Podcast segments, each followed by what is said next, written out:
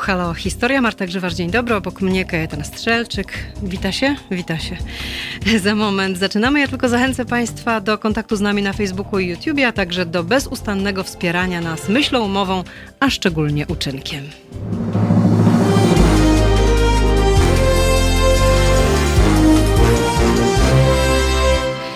Wiosna i lato 1935 roku też były politycznie gorące. Najpierw wbrew opozycji obóz Piłsudskiego przegłosował konstytucję kwietniową, a potem nową ordynację wyborczą do Sejmu i Senatu, która w praktyce likwidowała wolne wybory i opozycję. Polska stała wówczas na krawędzi demokracji, a może nawet zrobiła już krok w stronę przepaści. Ciekawi mnie w tej kwestii zdanie naszego dzisiejszego gościa, profesor Wiesław Władyka, historyk z Uniwersytetu Warszawskiego. Dzień dobry, panie profesorze. Witam serdecznie. E, mnie rok 35 przypomina trochę to, co się dzieje dzisiaj na polskiej scenie politycznej, czyli taką walkę o władzę, której efekty mogą zaważyć na historii Polski. Ja nie wiem, czy pan widzi też te podobieństwa. Ja ten dramatyzm też widzę i podzielam e, opinię, że właśnie jesteśmy w takim momencie i że być może decydują się mm, losy nie chcę powiedzieć kraju i przyszłości, ale decydują się losy na kilka lat naszej demokracji i, i, i zarysuje się jakiś kierunek zmian, y, być może bardzo niekorzystny, y, bo jeśli wygra prezydent urzędujący, będzie reelekcja, to należy się spodziewać, że pewne procesy się zamkną, dopełnią i że odchodzenie od demokracji stanie się Y, kolejnym etapem i kolejnym faktem. Tego się bardzo boję.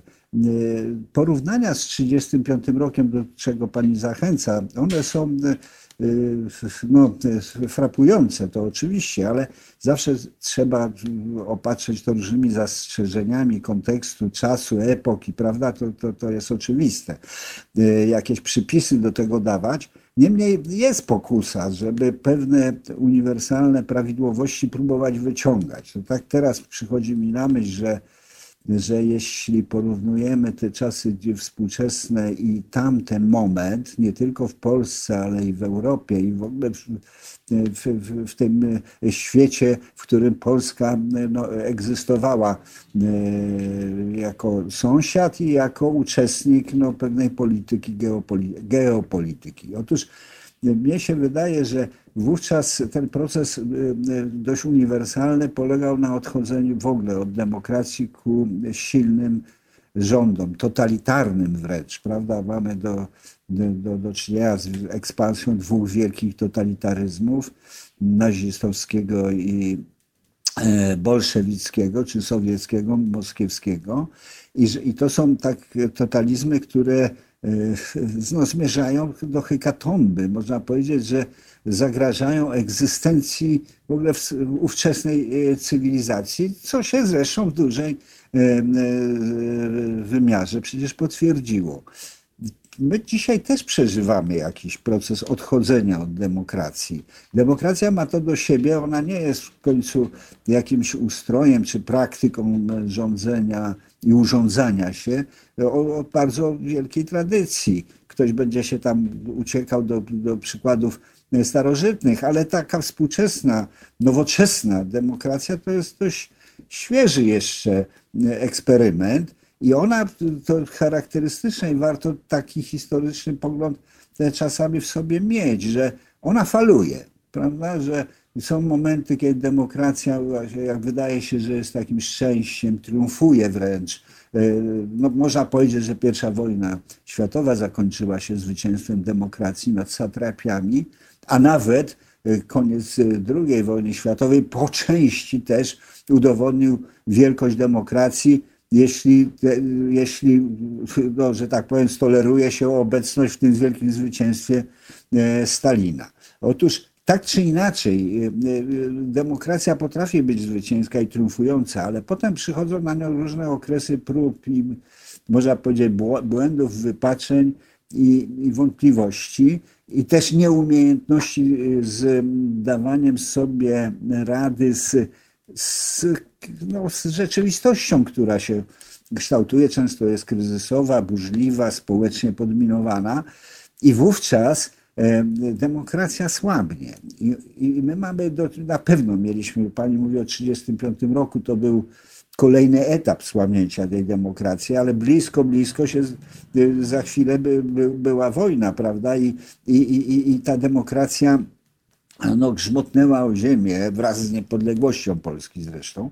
E, to e, dzisiaj też mamy takie poczucie, że ta demokracja, oczywiście są przyspieszenia i spowolnienia, ale ona też jest bardzo zagrożona. Tak? E, mówi się wręcz, że został podminowany taki aksjomat demokratyczny współczesnego świata, że, że demokracja przestała być tak atrakcyjna i, i dawać gwarancje podróży w przyszłość, prawda? I stąd się pojawiły różne odpowiedzi, porady, czy też agresję wobec tej e, demokracji, z czym mamy do czynienia również w Polsce, ale też w innych państwach. E, ale... Nie wiem, czy się nie mhm. rozgadałem. jakie, jakie wnioski, zastanawiam się, jakie wnioski możemy wyciągnąć z 1935 roku. Może powiedzmy sobie najpierw o tym, jak bardzo ciekawy to był rok dla Polski. No on miał, wie pani, on miał, był naznaczony bardzo e, szczególnie, ponieważ no, zmarł Józef Piłsudski, prawda? W maju i mówiono, że ostatnim jego takim zapisem woli i aktem było podpisanie konstytucji, tak zwanej konstytucji kwietniowej. Niemniej w pamiętnikach, tam w źródłach no, trochę można doczytać, że Piłsudski, którego wolą na pewno była zmiana konstytucji marcowej, to na pewno już w maju 26 roku to zapowiadał, że on nie był do końca świadomy, co się w Polsce zaczyna dziać.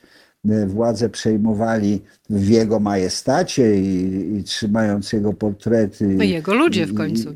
I, no jego ludzie właśnie, cała, cała ta te, te, te grupy podwładnych, które za chwilę wzięły się za łeb i zaczęły się z sobą kłócić po śmierci ale, ale zanim do tego doszło, to one sobie zapewniły, prawda, dalsze rządzenie, właśnie ustanawiając one sobie zapew... tę konstytucję z No tak, no, bo to jest konstytucja i słusznie pani zapowiedziała, czy powiedziała, że i ordynacja wyborcza, która jest tutaj strasznie ważnym elementem e, nowego ustroju czy nowego ładu.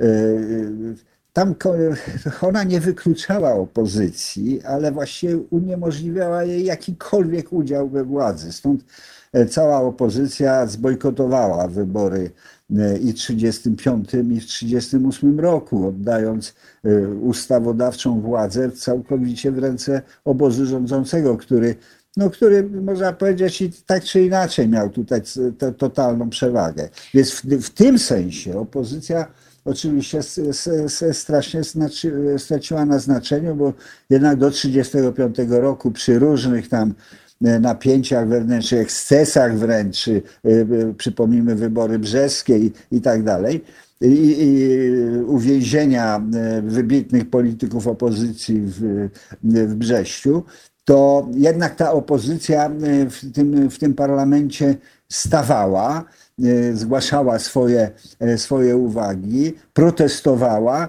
Niemniej nie na wiele to się dało i tu bym powiedział, że, że czasami E, te, te, te, te przewagi, czy też ta omnipotencja władzy wykonawczej obecna we władzy parlamentarnej jest, e, jest widoczna i dzisiaj, prawda, że e, ta, ta opozycja, ten sen, w jakim sensie ten nasz dzisiejszy jest niemy. Tak, dlatego te porównania nie, wydają mi się tym bardziej uzasadnione z tym 35 rokiem, prawda? Jeszcze niby opozycja ma prawo tak. startować w wyborach, to tamta też miała, ale ostatecznie w tamtych wyborach w 1935 roku, które się odbyły we wrześniu, opozycja e, no, stwierdziła, że nie, że jednak nie bierze udziału w takim no nie, fałszu no bo wyborczym. karty były tak, już i rozdane, a jeszcze mhm. konstytucja kwietniowa, dodajmy, była fortelami uchwalona, prawda? Tak zwane cuda Stanisława Cara, takiego prawnika i, i głównego parlamentarzysty, można powiedzieć, obozu sanacyjnego, no sztuczkami różnymi. No właśnie, powiedzmy o tych e, sztuczkach, bo one były, no może nie uczmy dzisiejszej władzy tych sztuczek, no, no ale właśnie, warto je ale przypomnieć. To, znaczy, to, jest, to były przykłady, które do, do których bo, boję się, a też są przykłady dzisiejsze, kiedy jest jakaś pokusa i praktyka omijania ducha i litery konstytucji, bo, bo, bo, bo na przykład konstytucję można uchwalać etapami, fragmentami, paragrafami, prawda? Y, no i tak się wtedy działo, a nie, a nie stawiać jej w całości pod głosowania, wykorzystując zresztą zapisy w porządku obrad niejasne, mylące i, i, i, i no, takich sztuczek ówcześnie było mnóstwo, a dzisiaj myślę, że jest nie mniej. Nie mniej. Oni to zrobili chyba w taki sposób, że głosowali poszczególne artykuły, ale opozycja no tak. wychodziła, kiedy była mowa o tym, że będą dyskutowane tezy konstytucyjne. Opozycja wtedy wychodziła, aż tu nagle e, obóz Piłsudskiego. Głosowanie. Tak, Piłsudskiego, tak, zdecydował, że będzie głosowanie nad konstytucją. I opozycja tak nie zdążyła już wrócić, przegłosowali, prawda, było no po i sprawie. Tak dalej, i tak. No właśnie, no i ale jak ktoś ma te, taką wolę i taką bezceremonialność i tak, że tak, tak naprawdę nie szanuje istoty demokracji, to jeżeli ma władzę wykonawczą, no to, to, to, to, to, to jest ten przykład, to są dzisiejsze przykłady, ale mamy ich mnóstwo w, w historii parlamentaryzmu europejskiego, a zwłaszcza już niemieckiego, który legalnie doprowadził do przejęcia władzy przez faszystów, którzy momentalnie po przejęciu demokratycznym trybie, tak to można powiedzieć, władzy, zastosowali wszystkie e, rozporządzenia, dekrety wprowadzili oraz e, swoje e, prawa, demontując całkowicie system demokratyczny i to trwało nie, nie, lata, to trwało miesiące, tygodnie i miesiące. To było załatwione błyskawicznie. Tak, to w I, zasadzie w 1933 roku było po herbacie, można powiedzieć. I już było po herbacie, już, już e, kierunek był nadany i wszystkie końcówki władzy oraz towarzysząca temu bezwzględność, prawda, no, rokowały fatalnie. My się dzisiaj, e, nauczeni trochę doświadczeniami przeszłości oraz chyba lepiej wyposażeni tak w wartości, bardziej je uświadamiamy sobie niż kiedyś, bo wiemy, jak one mogą być zagrożone i jak one są ważne, żeby bronić różnych istot naszych, prawda, demokratycznych, obywatelskich. Jesteśmy uczuleni, może bardziej, bardziej uczuleni niż poprzednie pokolenia. Niemniej, to nie znaczy, że nie jesteśmy mniej zagrożeni.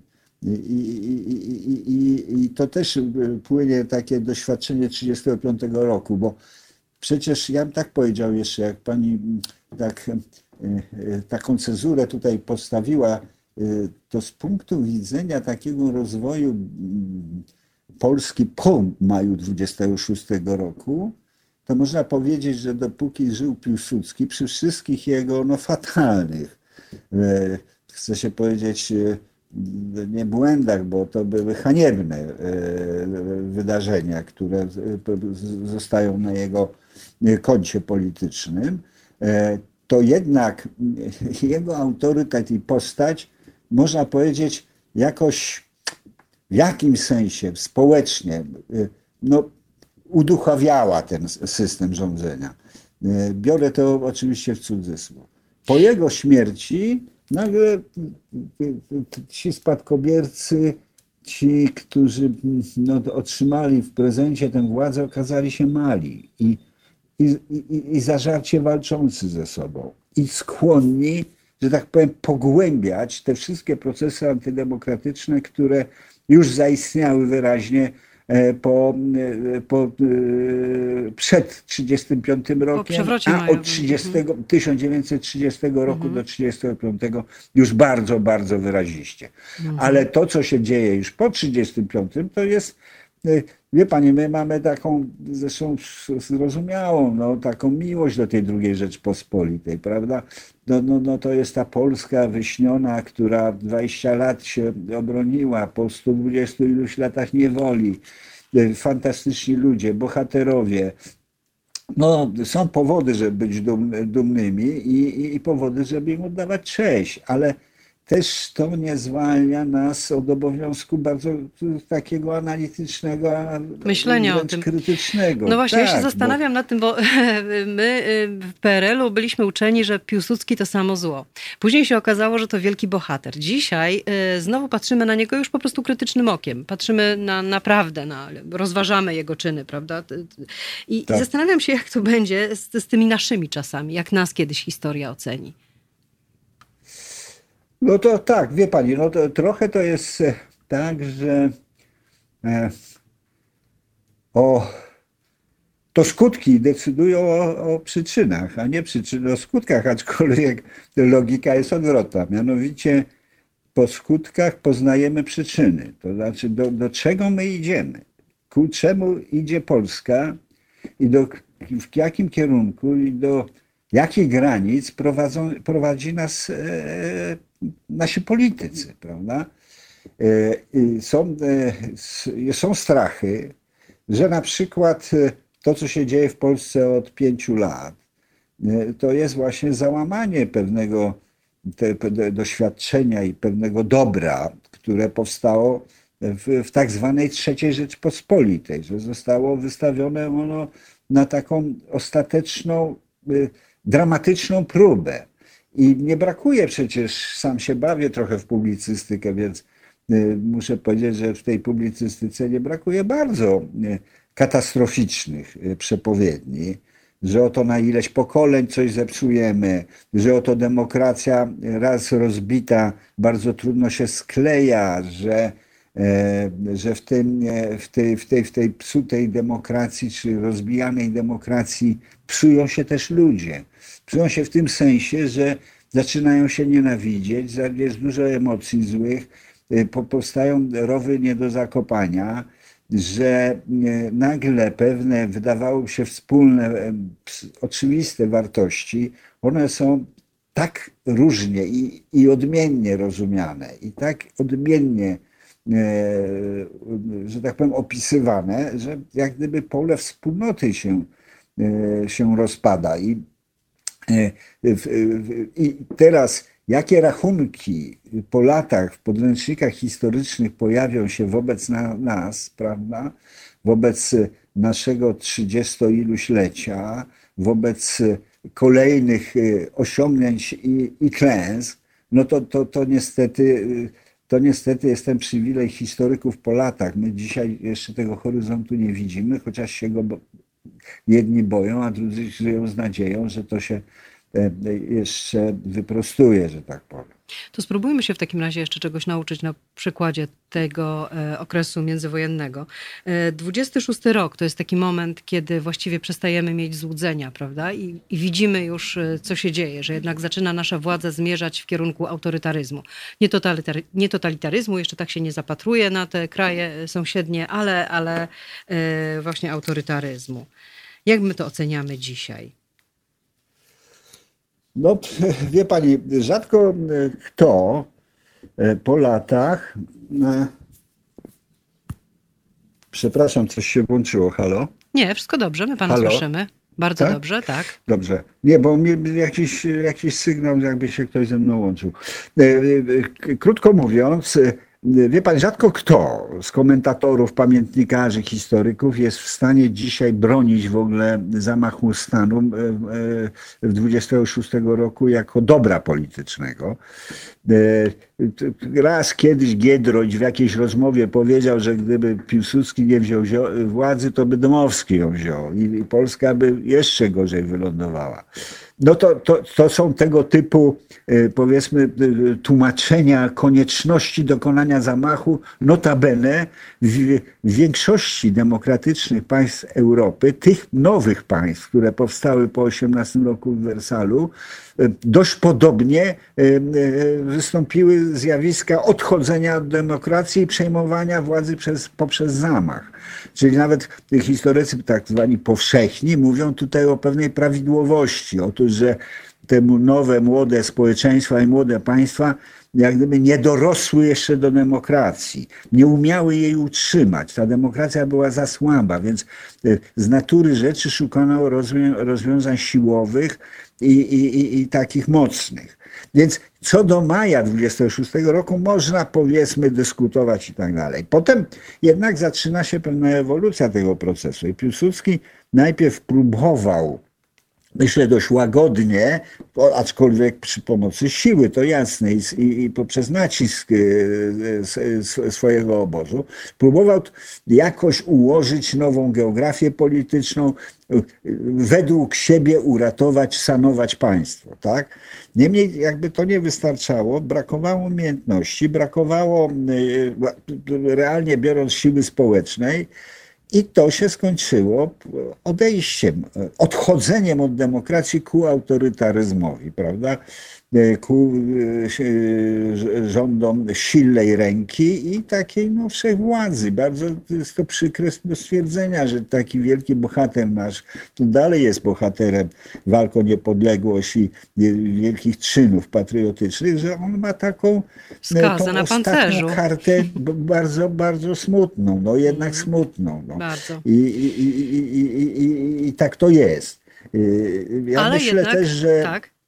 Tak? E, były jednak wybory w 28 roku, wolne wybory teoretycznie, prawda? Zgodził się na nie Piłsudski. No jeszcze, tak. Wybory, Łaskawie. aczkolwiek e, e, były tam różne naciski na zapleczu i była, była cała taka jest dokumentacja tego dość dobra, że już obóz rządzący, wie pani, przekupywał, szantażował, by, by, no, uprawiał korupcję polityczną. Niemniej, niemniej, można powiedzieć, że to z rozpędu jeszcze były wybory e, quasi-demokratyczne. Tak można powiedzieć, tak. Ale ostatnie.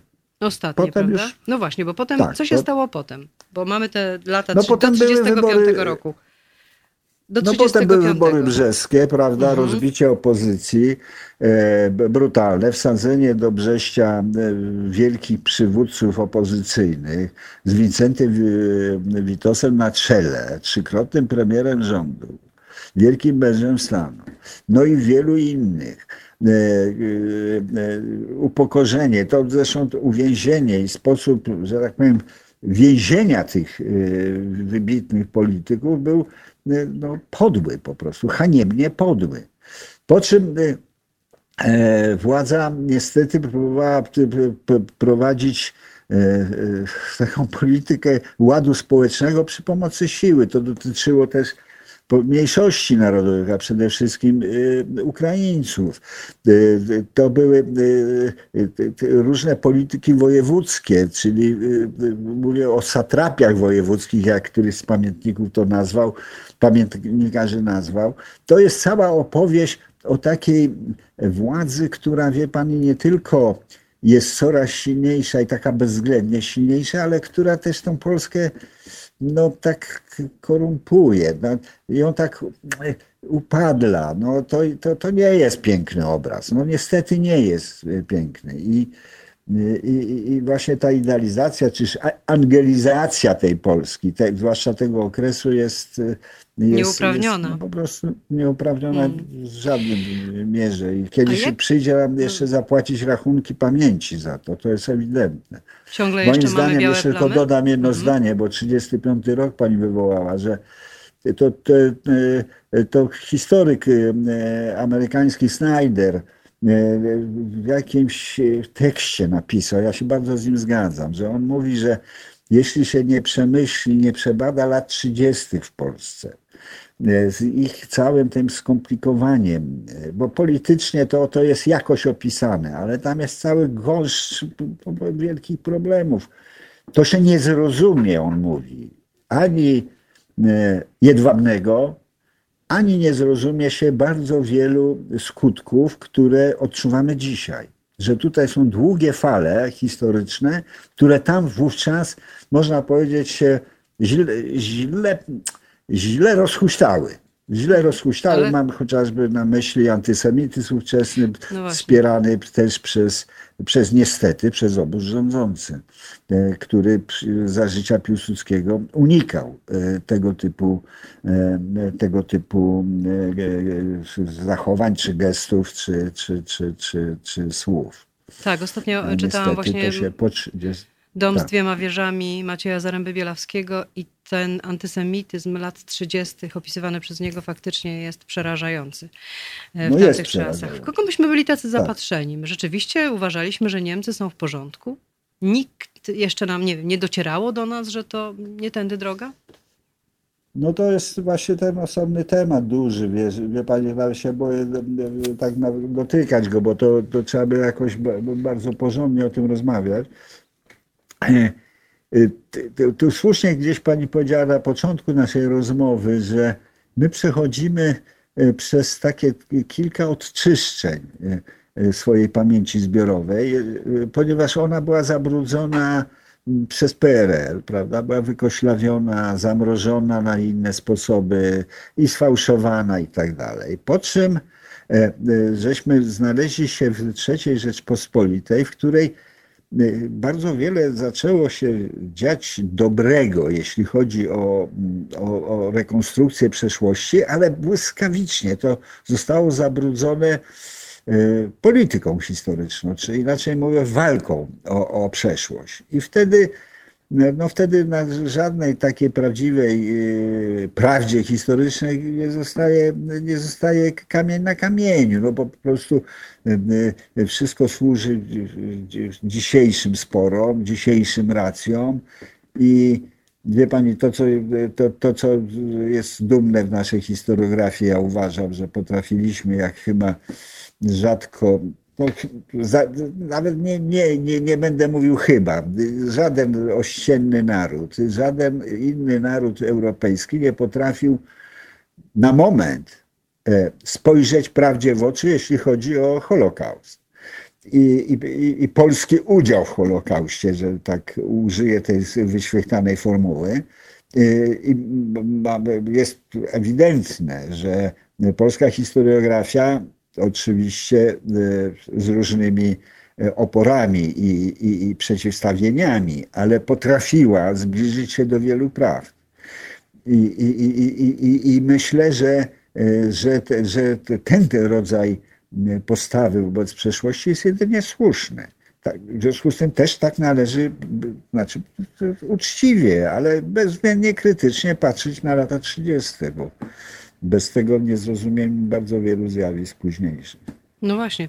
Historia się powtarza, podobnie jak e, wtedy. Mamy dzisiaj prezydenta, który jest właściwie bez władzy e, i naczelnika państwa, który steruje nim e, z, z, bocznego siedzenia, można by tak powiedzieć, taką szarą eminencję. Taka sama była sytuacja w 1935 roku z Mościckim, prawda? Dlaczego on się właściwie na to godził? Nie dosłyszałem, co, co się stało? E, porównuję sytuację z władzą prezydenta. Ja wiem, to, to tak. usłyszałem. Dlaczego tylko, Mościcki? Dlaczego Mościcki się na to godził właściwie? Czy jemu no to jakoś ambicjonalnie po... pochlebiało, że tak, jednak się nazywa się wydaje, prezydentem? Że on pokochał to.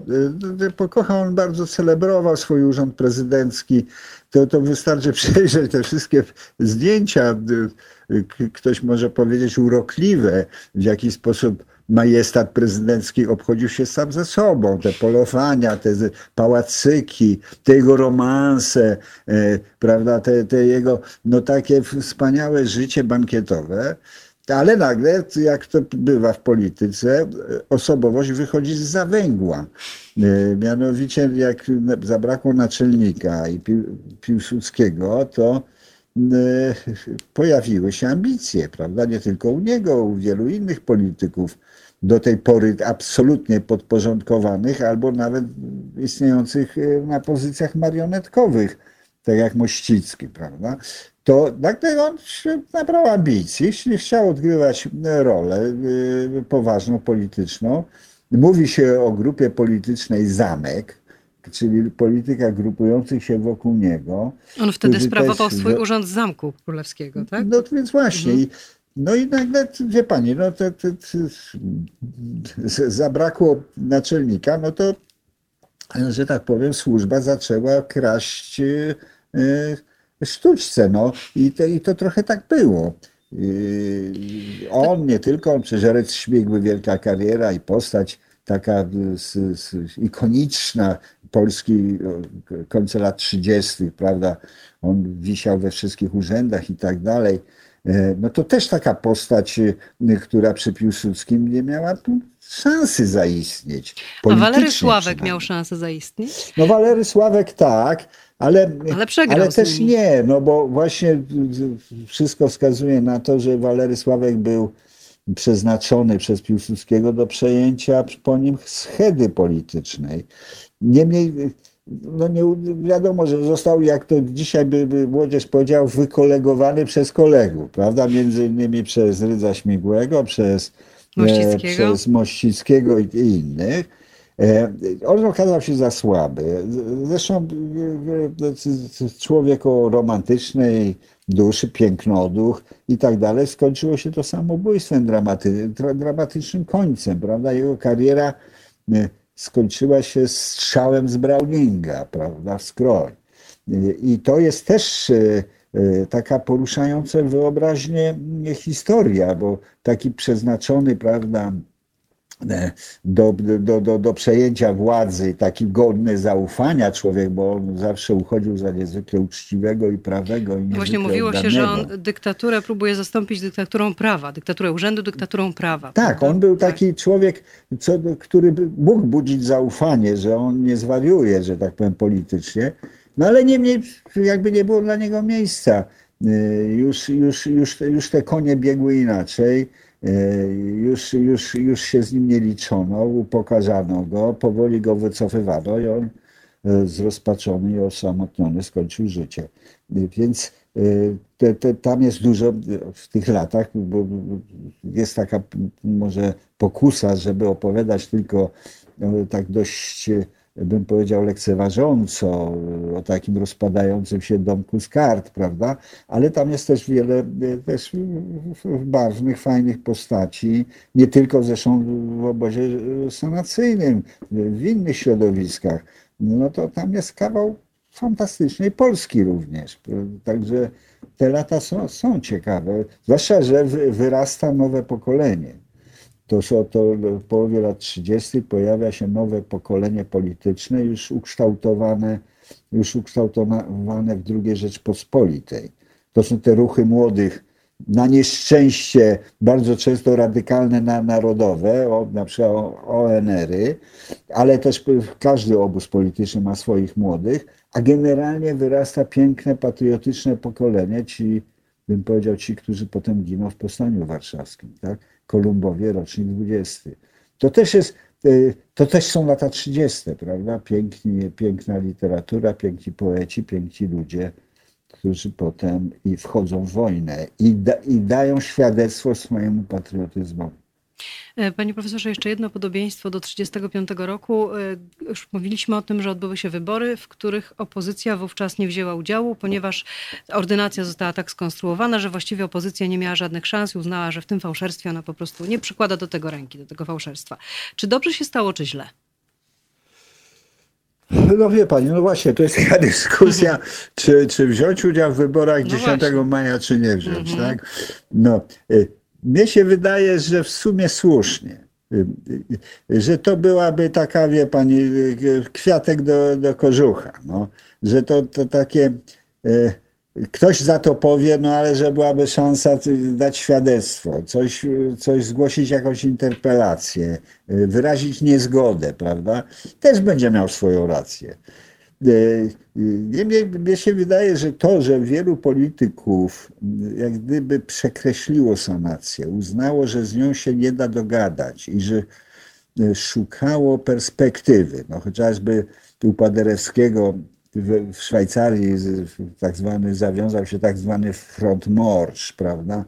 Gdzie, gdzie właśnie to, to tak wybitni politycy, jak e, Paderewski, i, i, i, i Sikorski i, wielu innych, tacy demokraci, którzy widzieli, że w Polsce nie ma dla nich miejsca i można ktoś powiedzieć, że oto takie towarzystwo świętej adoracji, ale proszę zauważyć, że właśnie to środowisko uformowało polską, e, polskie władze po 1939 roku na wychodźstwie skąd wykluczono sanację, wykluczono Piłsudczyków, no bo mm, to bo była... Sikorski rodzaj... miał więcej szczęścia, prawda? Ale on, on właśnie jakoś nie zmieścił się w Polsce sanacyjnej, no ale dlatego. przyszedł mhm. jego czas wówczas, tak. kiedy, mhm. kiedy ta Polska sanacyjna przestała istnieć. Panie profesorze, czy my dzisiaj też bierzemy udział w fałszerstwie wyborczym, czy raczej celu święca środki? Mam nadzieję, że nie bierzemy udziału, w fałszerstwie wyborczym. Bierzemy udział, y, oby tak nie było do końca i żeby i oby to się spaliło na panewce w mistyfikacji wyborczej.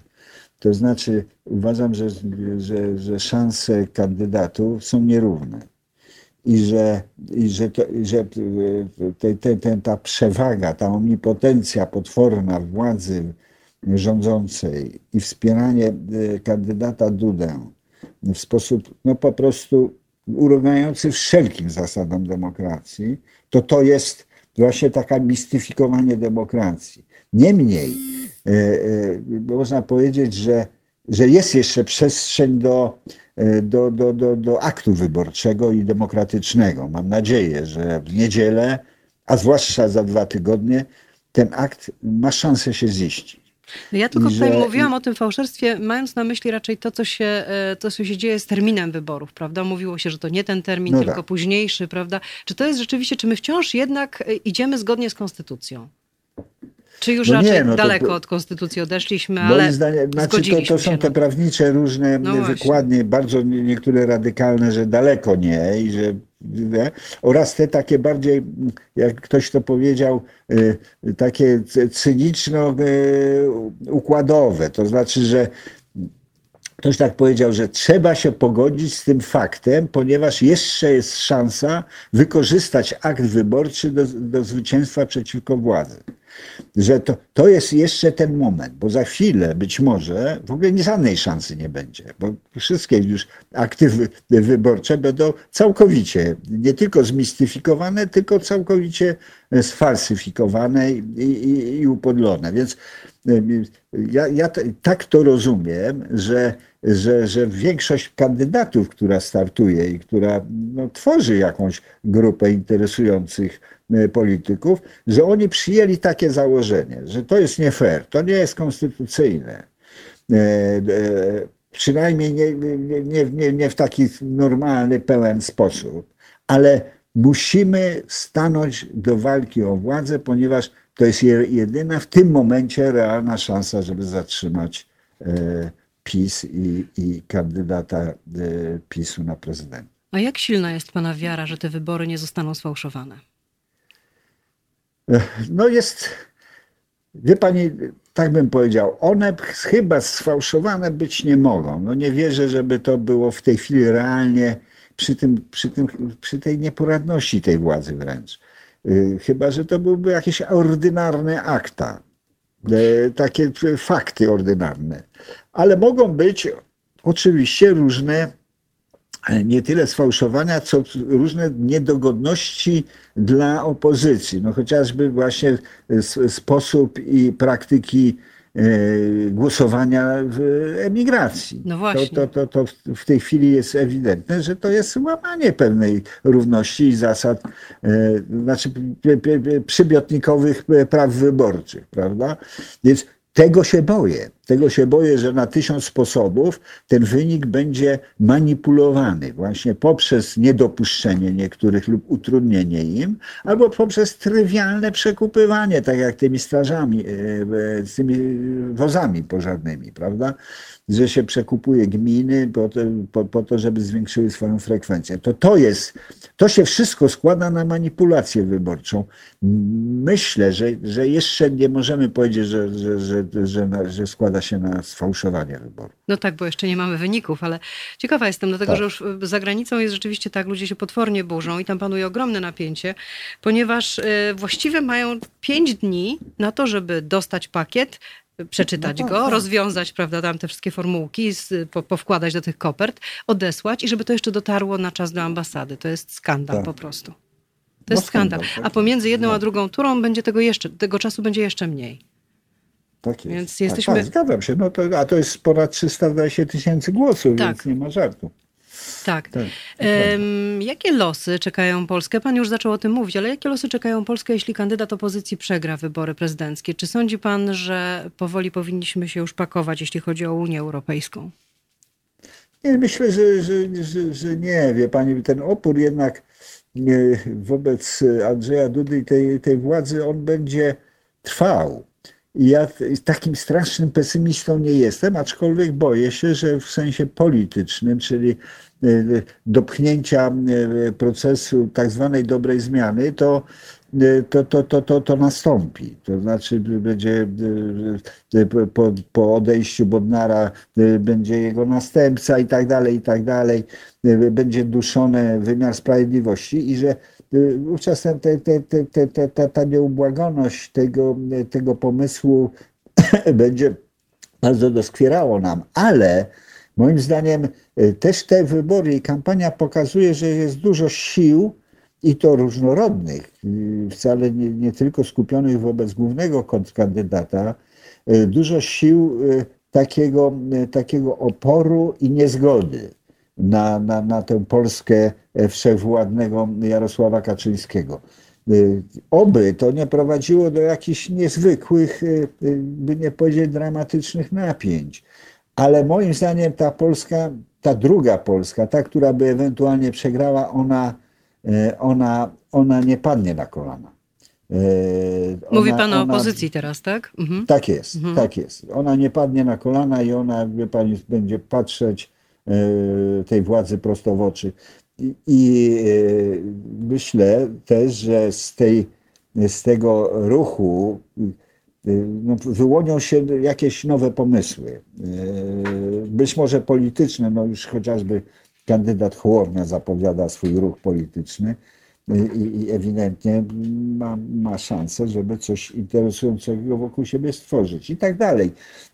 Myślę, że też młode pokolenie, które zobaczyło, może ono jeszcze tego nie uświadamia sobie, jeszcze nie do końca czuje, bo to zobaczymy na, po, po frekwencji i udziale młodych w wyborach, ale że pojawili się ludzie, z których których oni y, jeszcze mogą traktować jako może nie równolatków, ale jako partnerów do międzypokoleniowej rozmowy.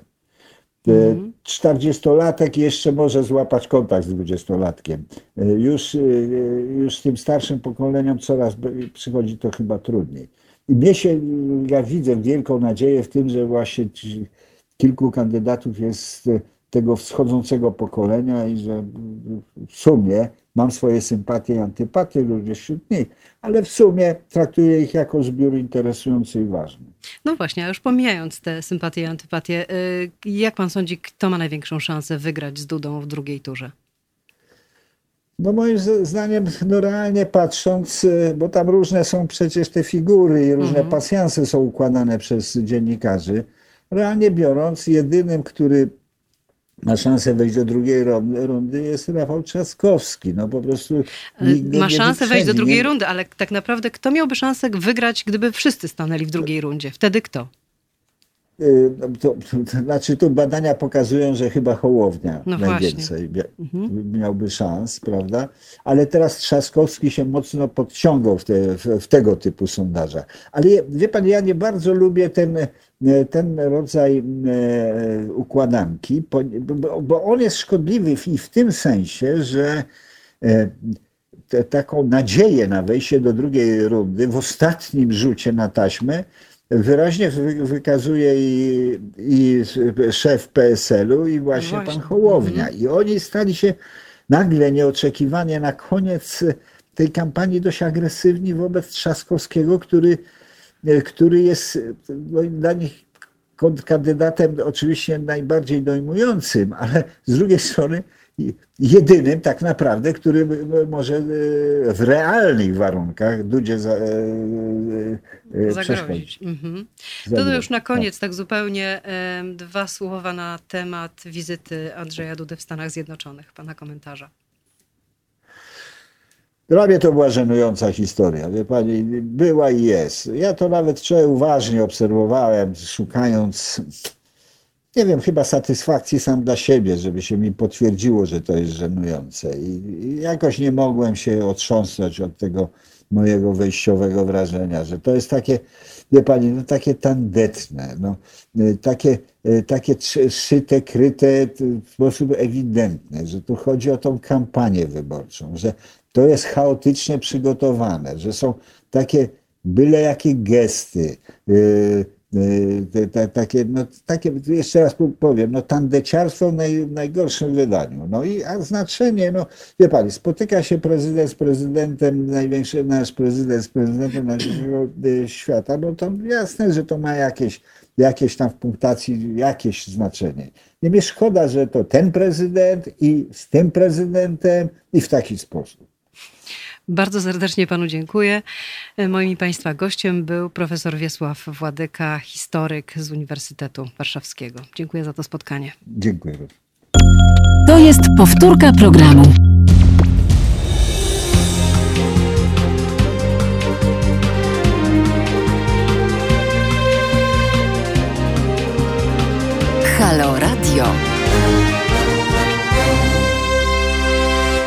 Krótkie kalendarium teraz. Co się wydarzyło 25 czerwca? W 1447 roku to ważna data. Wstąpił na tron najmłodszy syn Władysława Jagieły, Kazimierz Jagiellończyk. Kiedy obejmował władzę, był nastolatkiem. Szybko jednak nabrał doświadczenia, nauczył się pozbywać przeciwników i intrygantów i z marionetki stał się prawdziwym władcą.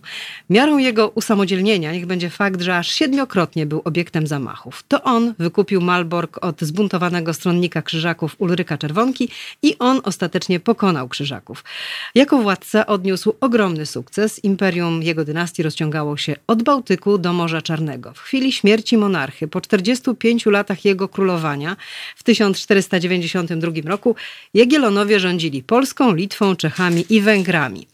Nie przypadkiem więc Kazimierz uważany jest za jednego z najwybitniejszych władców, jakich miała Polska.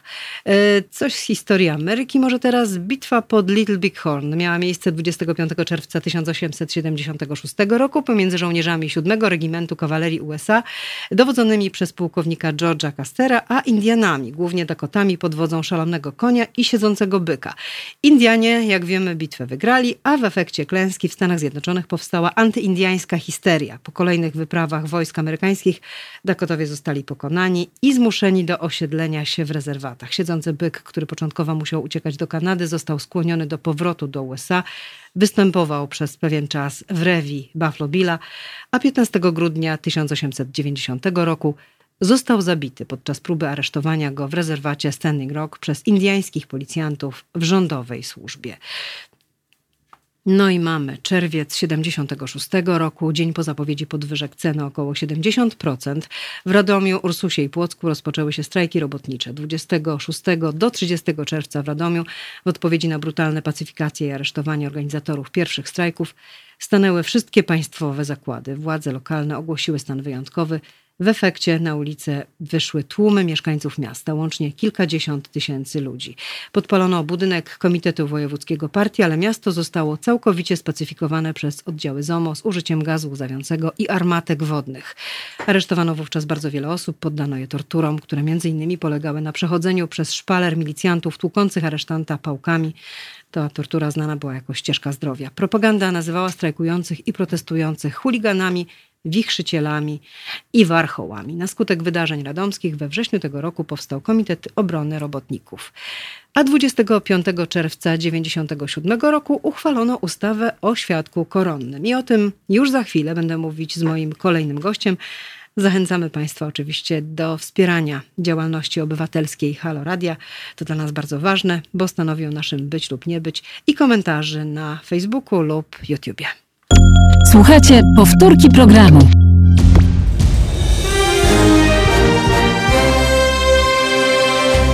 Halo Radio. Gadamy i trochę gramy.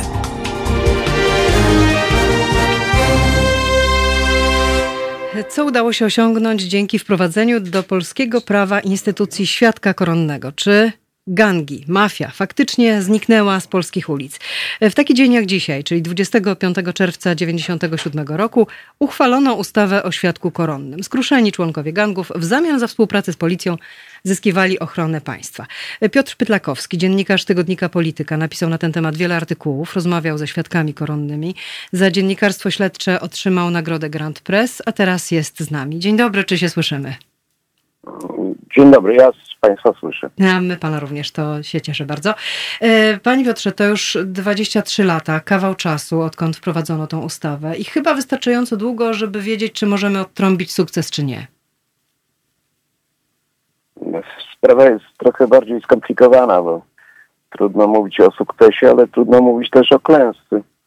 Y, kiedy uchwalano tą ustawę, y, a weszła w życie rok później, to właściwie Polska była bezbronna przed zorganizowaną przestępczością, przez Polską, przed polską mafią, jak żeśmy nazywali to zjawisko. To był świat hermetyczny, świat, który skonumpował wielu policjantów, przedstawicieli organów ścigania i także trzeba to przyznać wymiaru sprawiedliwości. Świat, który był całkowicie bezkarny, a to, co się działo w latach 90. w Warszawie i innych polskich miastach, to był taki, taki obraz y, z amerykańskich filmów o mafii. Chicago, lata 30., krew się lała, y, a po ulicach chudali panowie w dresach y, i robili swoje, ściągali haracze, handlowali narkotykami, strzelali do ludzi. Czyli nie było wyjścia, właściwie trzeba było to zrobić.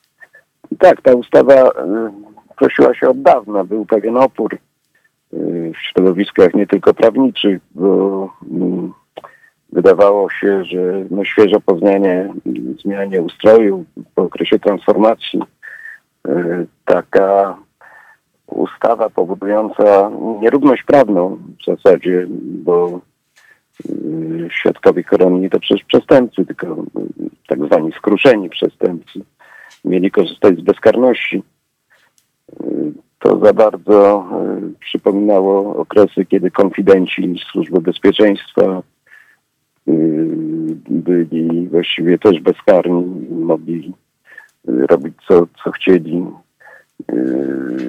Też inne proponowane wtedy ustawy o przesyłce kontrolowanej, o prowokacji policyjnej też wstrzymywano się z ich Y, uchwaleniem z tych samych powodów, no żeby nie powstały podejrzenia, że wracamy do, do systemu totalitarnego, do takiej kompletnej inwigilacji społeczeństwa.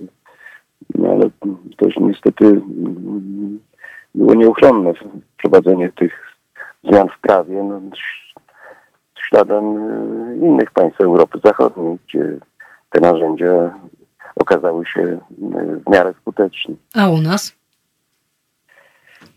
Uraz początkowo też y, powołano tych świadków koronnych, chroniono ich przy pomocy specjalnych sił policyjnych, składali zeznania, obciążali innych i przede wszystkim pierwsza rzecz, jaka się stała, to zniknęła hermetyczność grup przestępczych one się y, zantagonizowały, posypała się lojalność wzajemna, utracono zaufanie, nie wiadomo było, kto zdradzi. I w ten sposób państwo zaczęło korzystać z tej instytucji. Ruszyły procesy na podstawie zeznań świadków koronnych, pierwsze skazania, wydawało się, że, że to jest właściwa droga. Chociaż już na początku były pewne wątpliwości, no szczególnie wtedy, kiedy jednym z pierwszych świadków koronnych, no kto to pamięta, został yy, człowiek, który przeprowadził porwanie e, syna pewnego właściciela warsztatu samochodowego. Sam zorganizował grupę składającą się z dwóch kolegów. Oni wszyscy pracowali w tym warsztacie albo byli związani z tym warsztatem. I potem, kiedy mm, no, sprawa się, mówiąc kolokwialnie, rypła, y, posypała się ich wzajemna lojalność, jeden z nich, ale mm, co za paradoks, właściwie szef tej grupy został świadkiem koronnym, czyli wbrew ustawie y, złożył zeznania. Tam zapadły niewysokie wyroki i to naprawdę nie było warte aż takich środków.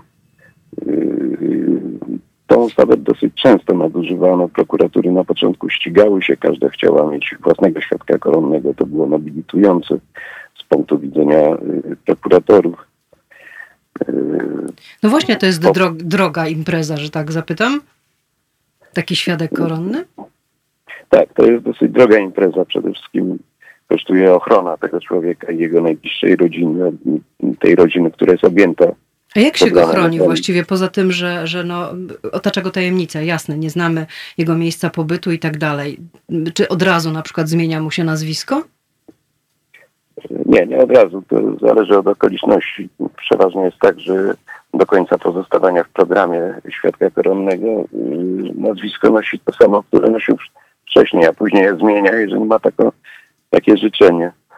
E, a Mm, Ochrona kosztuje, ochrona członków rodziny kosztuje.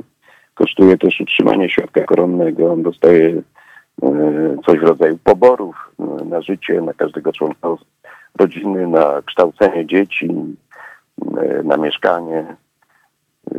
Kosztowne, koszty trzeba ponieść w związku z utrzymaniem tego, tego szwadronu ludzi, który dowozi świadka koronnego na rozprawy, czy na zeznania, czy na inne czynności prawne.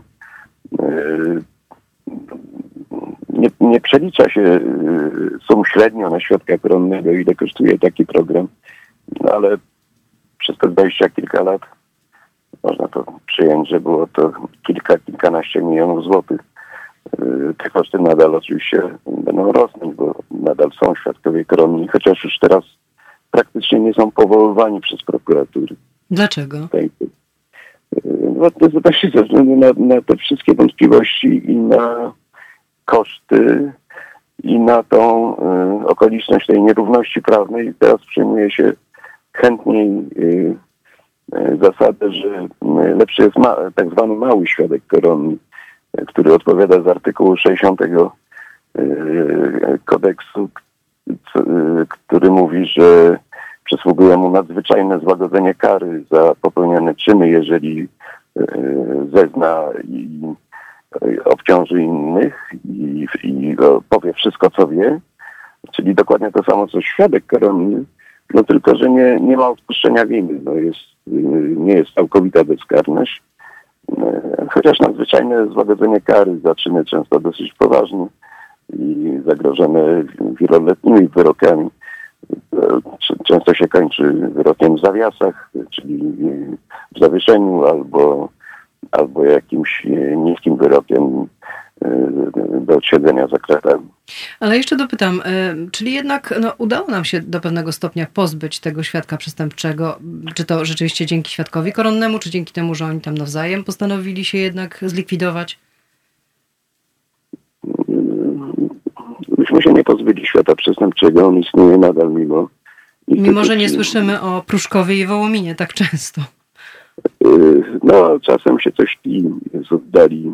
Słychać o kolejnych zatrzymaniach osób. Policja ogłasza, że są, to osoby związane ze środowiskiem przestępczym y, grupy wołomińskiej albo grupy pruszkowskiej. To są oczywiście tylko nazwy. To jest parawan, za którym kryją się przestępcy, wcale niekoniecznie związani y, miejscem zamieszkania w tych miastach, ale ciągle pozostający w kręgu tych samych, tych samych liderów, tych samych grup przestępczych. Y, powstały w miejsce starych grup, całkowicie nowe grupy, zajmujące się już trochę mniej spektakularną działalnością, ale, ale może bardziej wyrachowaną niż wtedy, już prowadzoną mniej otwarcie, ale nastawioną na szybki, duży zysk, też niebezpieczny, też dochodzi do, do interiry, do wymiany ognia, do, do polowania na siebie nawzajem, ale już nie w tak otwarty sposób, jak działo się to w latach poprzednich. Od kogo myśmy się uczyli chronić świadków koronnych? Bo zakładam, że jako gdzieś się musieliśmy tego uczyć, tak? Jeszcze raz, E, e, Od kogo polskie e, organy ścigania uczyły się chronić świadków koronnych? Przede wszystkim y, od Stanów Zjednoczonych często polscy policjanci jeździli tam na szkolenia, y, ale też y, korzystaliśmy z wzorców włoskich, y, brytyjskich. Y, Myślę, że to były, to były takie, takie punkty odniesienia dla, dla polskich policjantów. Potem już wypracowaliśmy własne modele i właściwie pewnie inni się y, mogą uczyć y, od naszych y, policjantów. Tutaj nie mamy się czego wstydzić. Właściwie włos z głowy nie spadł y, przez cały ten program, y, okres trwania programu Żadnego. koronnego. Mhm.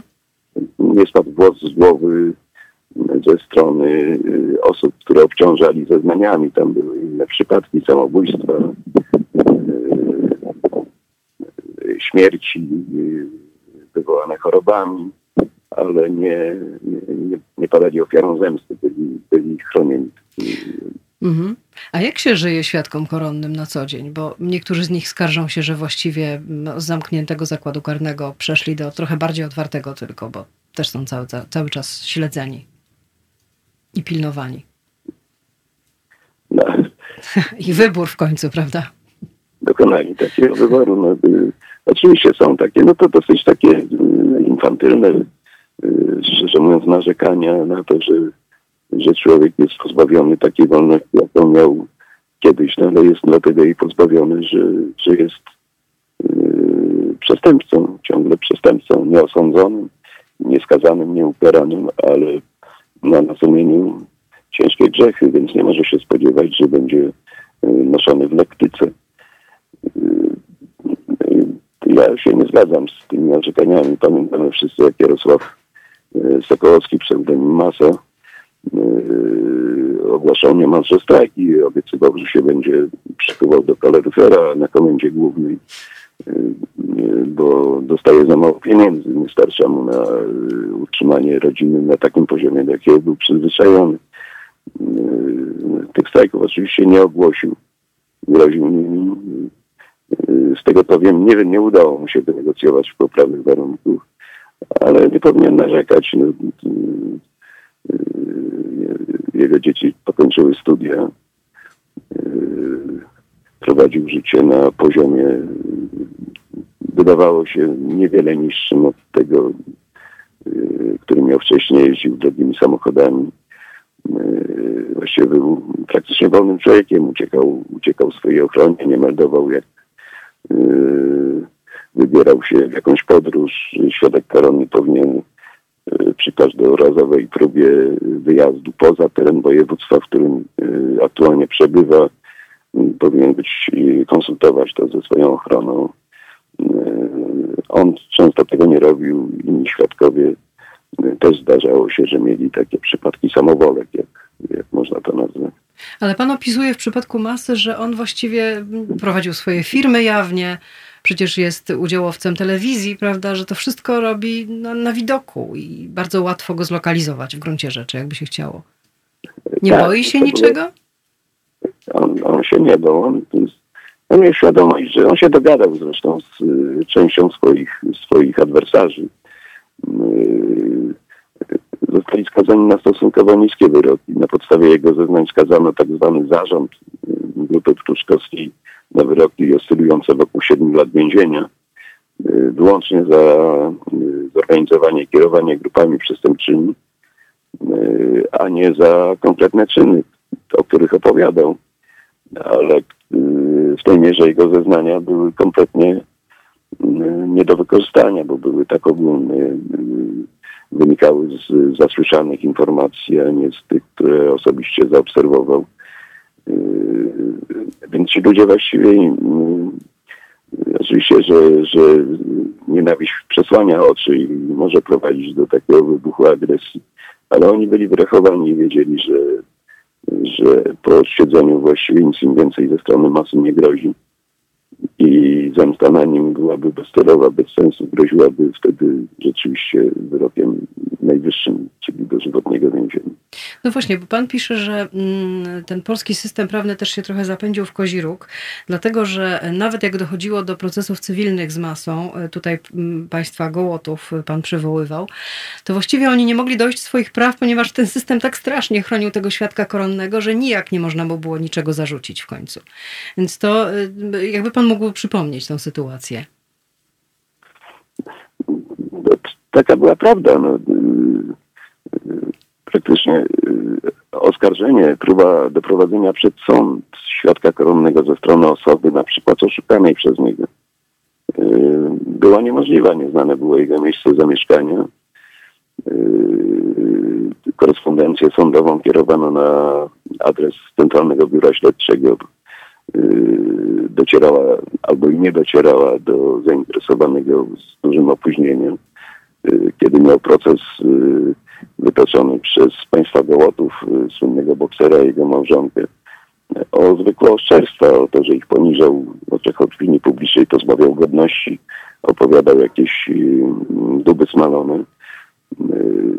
Oni walcząc o, o swój wizerunek, praktycznie byli pozbawieni równych praw z tym y, swoim ciemięstwem, tym, który gnębił. Więc tak, bo on się nie stawiał w sądzie, prawda? Tam zdaje się jakiś nawet zwolnień specjalnie nie przedkładał. Sąd w końcu go skazał, ale się okazało, że sąd kolejnej instancji jednak uznał jego sąd niewinność. Skazał, tak, no właśnie można powiedzieć w, w trybie nakazowym, to znaczy pod jego nieobecność, kiedy po raz kolejny się nie, nie stawił.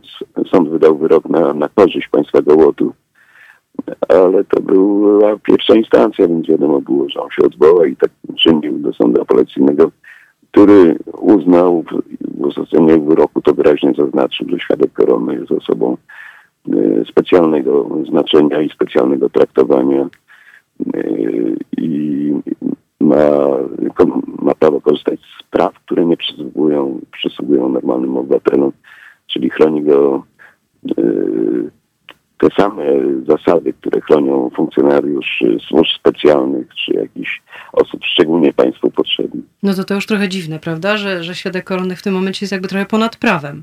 Nie tylko chroniony przez prawo, albo, ale wręcz ponad prawem. Tak, i to, i to powodowało, że y, ciągle nie cichła fala krytyki w stosunku do całej instytucji świadka koronnego. Pamiętajmy, że było, nie wiem, to w tej chwili około 90 świadków koronnych w Polsce i yy, część z nich yy, mam wrażenie, że dosyć rzetelnie wypełniała swoje obowiązki wynikania, wynikające z yy, trwania w tym programie. Ich zeznania były rzetelne, można było je potwierdzić innymi dowodami. Yy, ale był to, y, w mojej opinii, y, była to mniejszość tych ludzi. Większość korzystała w sposób, nazwijmy to, cwany z możliwości uniknięcia kary i obciążając innych często na, na życzenie śledczych i porozumienie z nim.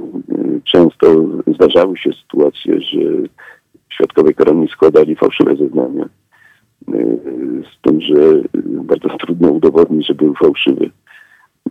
Składali te zeznania, które im dyktowali śledczy. No, znam kilka takich przypadków.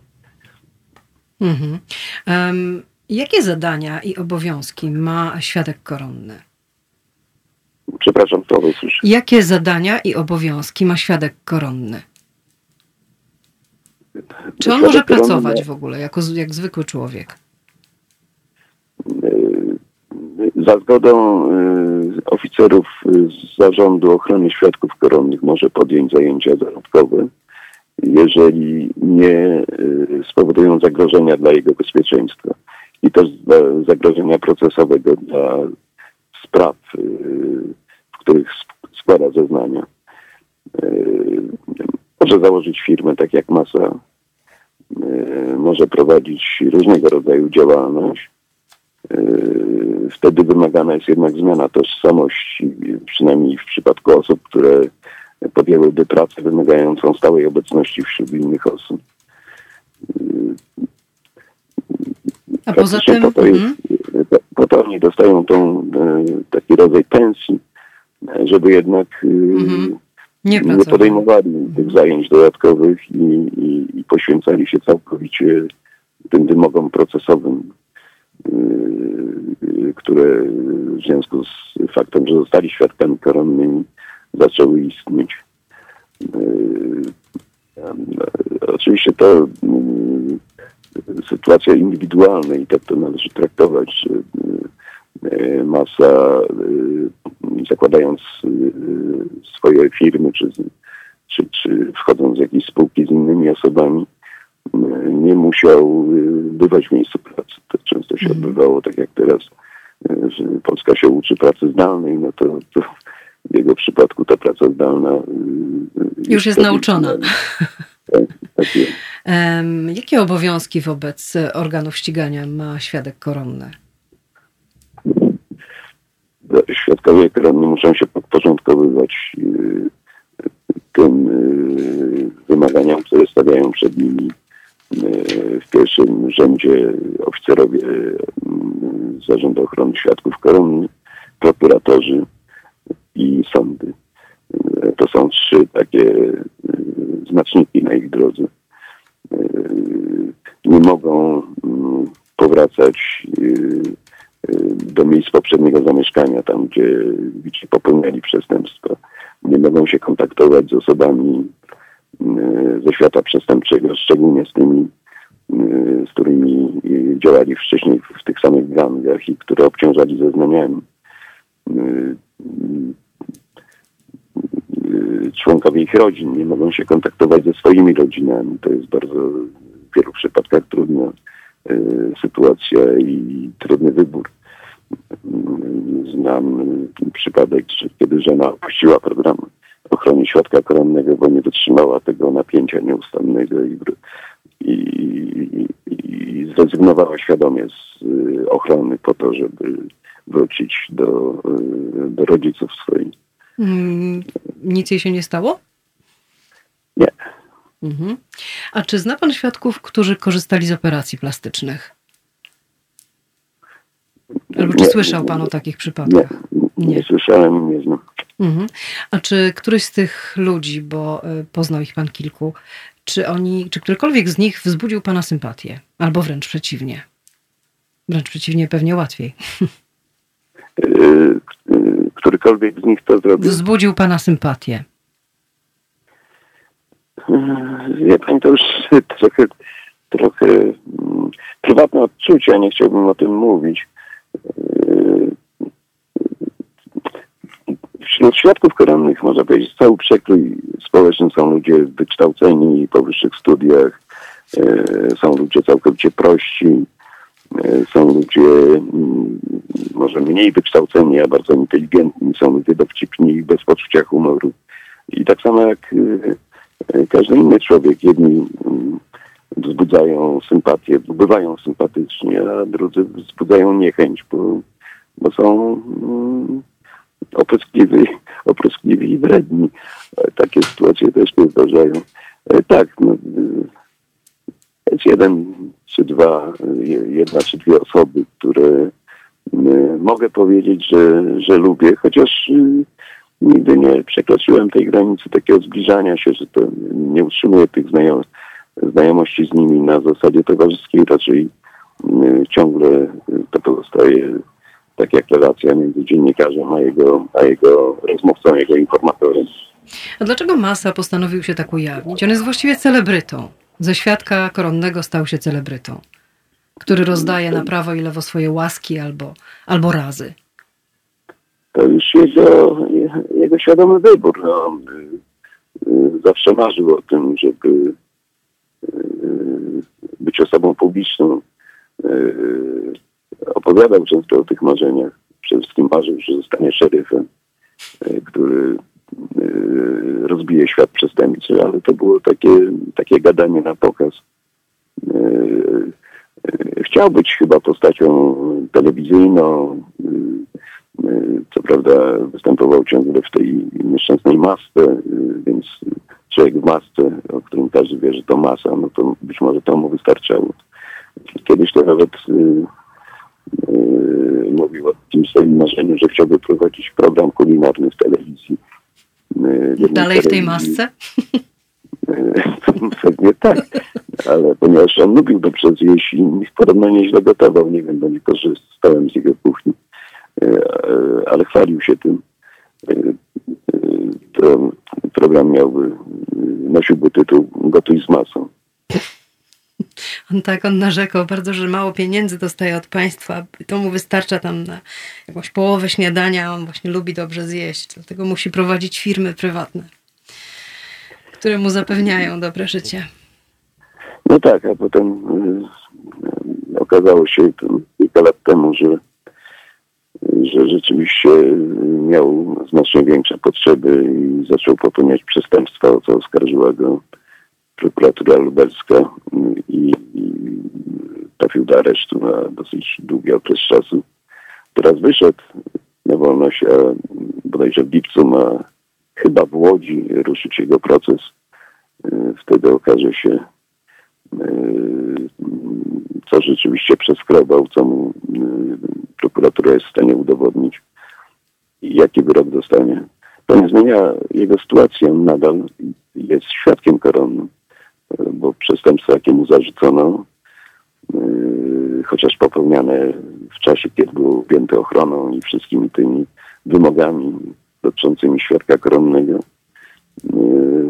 nie dotyczą tych przestępstw, na temat których składał zeznania jako świadek mm -hmm. koronny. Tak, czy możemy już tak na koniec tylko powiedzieć, ilu mamy w tej chwili w Polsce świadków koronnych? W tej chwili około 90, ja skończyłem Aha, tak. statystykę, gdy było ich 86, więc y, zakładam, że doszło jeszcze kilku. Y, w ciągu ostatnich chyba dwóch lat nie doszedł już ani jeden świadek koronny.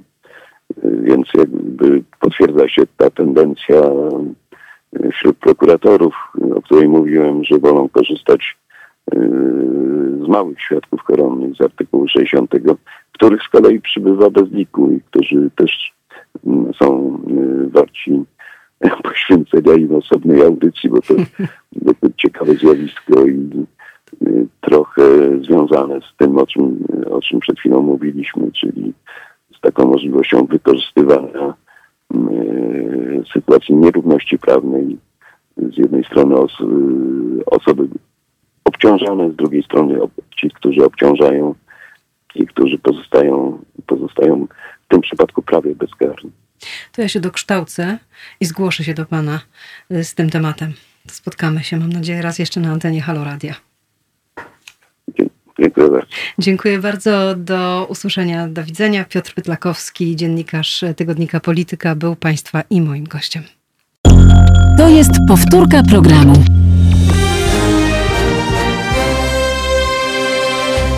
Halo Radio. Gadamy i trochę gramy.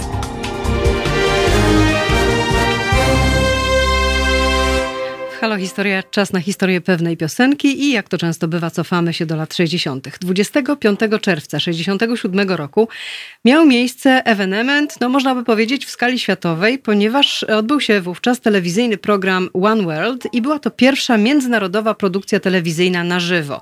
Zaproszono artystów z 19 państw, w tym sławy typu Maria Callas czy Pablo Picasso, by zaprezentowali światu swoją twórczość i oczywiście swoje kraje. I ten półtora godzinny program zgromadził przed telewizorami niewyobrażalną wówczas publiczność między 400 a 700 milionów na całym świecie. Wielką Brytanię reprezentował kto? No oczywiście zespół The Beatles, a więcej o samym programie, ale też o pewnej bardzo znanej piosence, która podczas tego programu miała swoją premierę, powie nasz pan od muzyki Eugeniusz Brzeziński. Dzień dobry. Dzień dobry Pani Marto, bardzo przepraszam za te problemy techniczne dzisiaj. Ja w ogóle jestem w bardzo niezwykłym jak dla siebie miejscu, więc e, wszystko jest nie tak jak powinno być. Jest dużo do opowiadania, a czasu strasznie mało, więc będę się musiał streszczać. Zacznę może od tego, że rzeczywiście ten program był czymś zupełnie niezwykłym.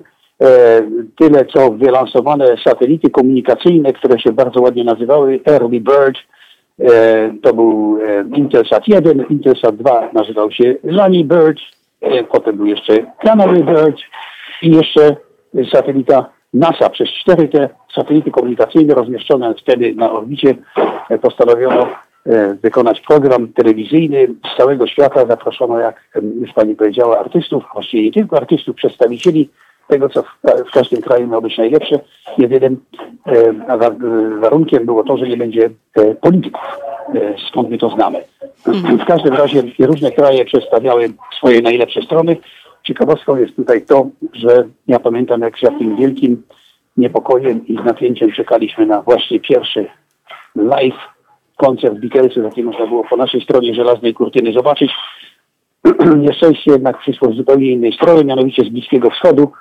Wojna sześciodniowa, Izrael napad na Egipt, czy odwrotnie, w każdym razie się zrewanżował i e, Związkowi Radzieckiemu nie spodobało się, jak zachodni świat komentował to wydarzenie, tę wojnę sześciodniową i postanowił się z tego wycofać z tego projektu. Oczywiście jak Związek Radziecki się wycofał, to wszystkie państwa socjalistyczne też się wycofały i cztery dni przed tym wielkim wydarzeniem o nim po prostu zapomniano. To nie na takiej zasadzie, że ono się nie odbędzie, nie, po prostu o nim więcej się nie mówiło.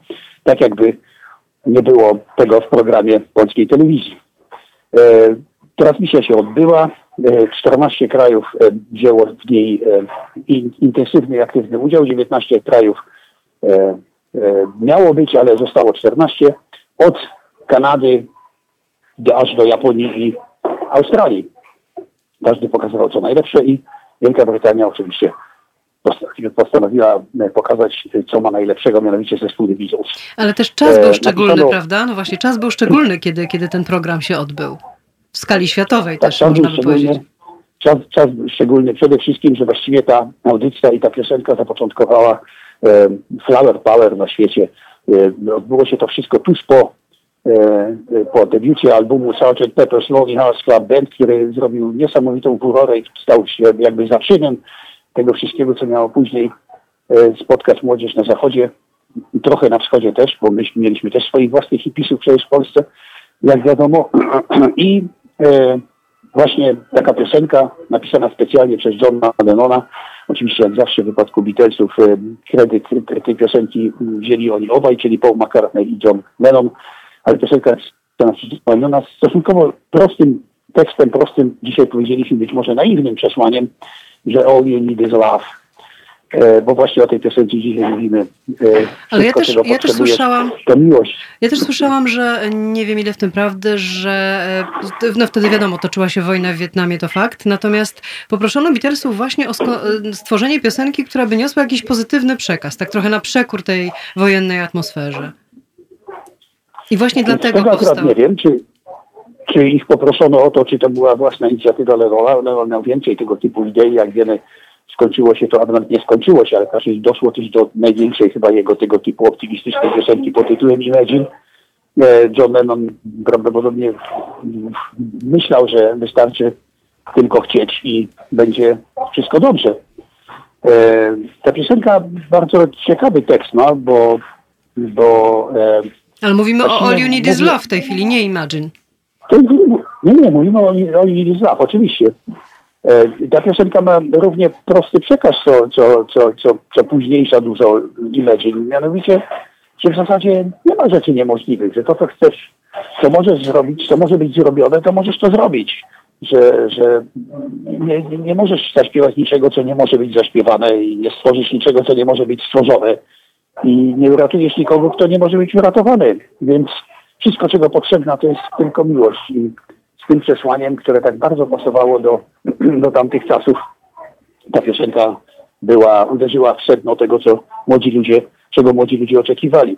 Do tego piosenka, oczywiście to była jej premiera tego 25 czerwca w tej telewizyjnej audycji. Miało być live, no nie do końca było to live, bo Beatlesi E, przygotowali jednak podkład muzyczny wcześniej w studiu e, i nawet mm, tak śmiesznie, bo początek był e, taki tej, tej audycji, że pokazywali pokazywali orkiestrę, która grała i po minucie George Martin z, z budki reżyserskiej przerwał i powiedział, dobrze, w porządku, to była próba, teraz musimy, orkiestra musi zająć swoje miejsca i będziemy grali na żywo. To wszystko było nagrane, tego nie było w studio. Jedyne co było w studio to to, że program zaczął się 54 sekundy wcześniej niż planowano. W związku z tym w panice George Martin i Jeff Emerick, który był jak zwykle realizatorem dźwięku, musieli w pośpiechu chować e, butelkę z whisky i szklaneczki, które mieli na wierzchu, bo wtedy w tym momencie rzeczywiście było to live. E, Beatlesi zaśpiewali live e, z tym podkładem, który był gotowy, ale John Lennon śpiewał live. George Harrison grał na gitarze, Paul McCartney na basie, a Ringo na perkusji.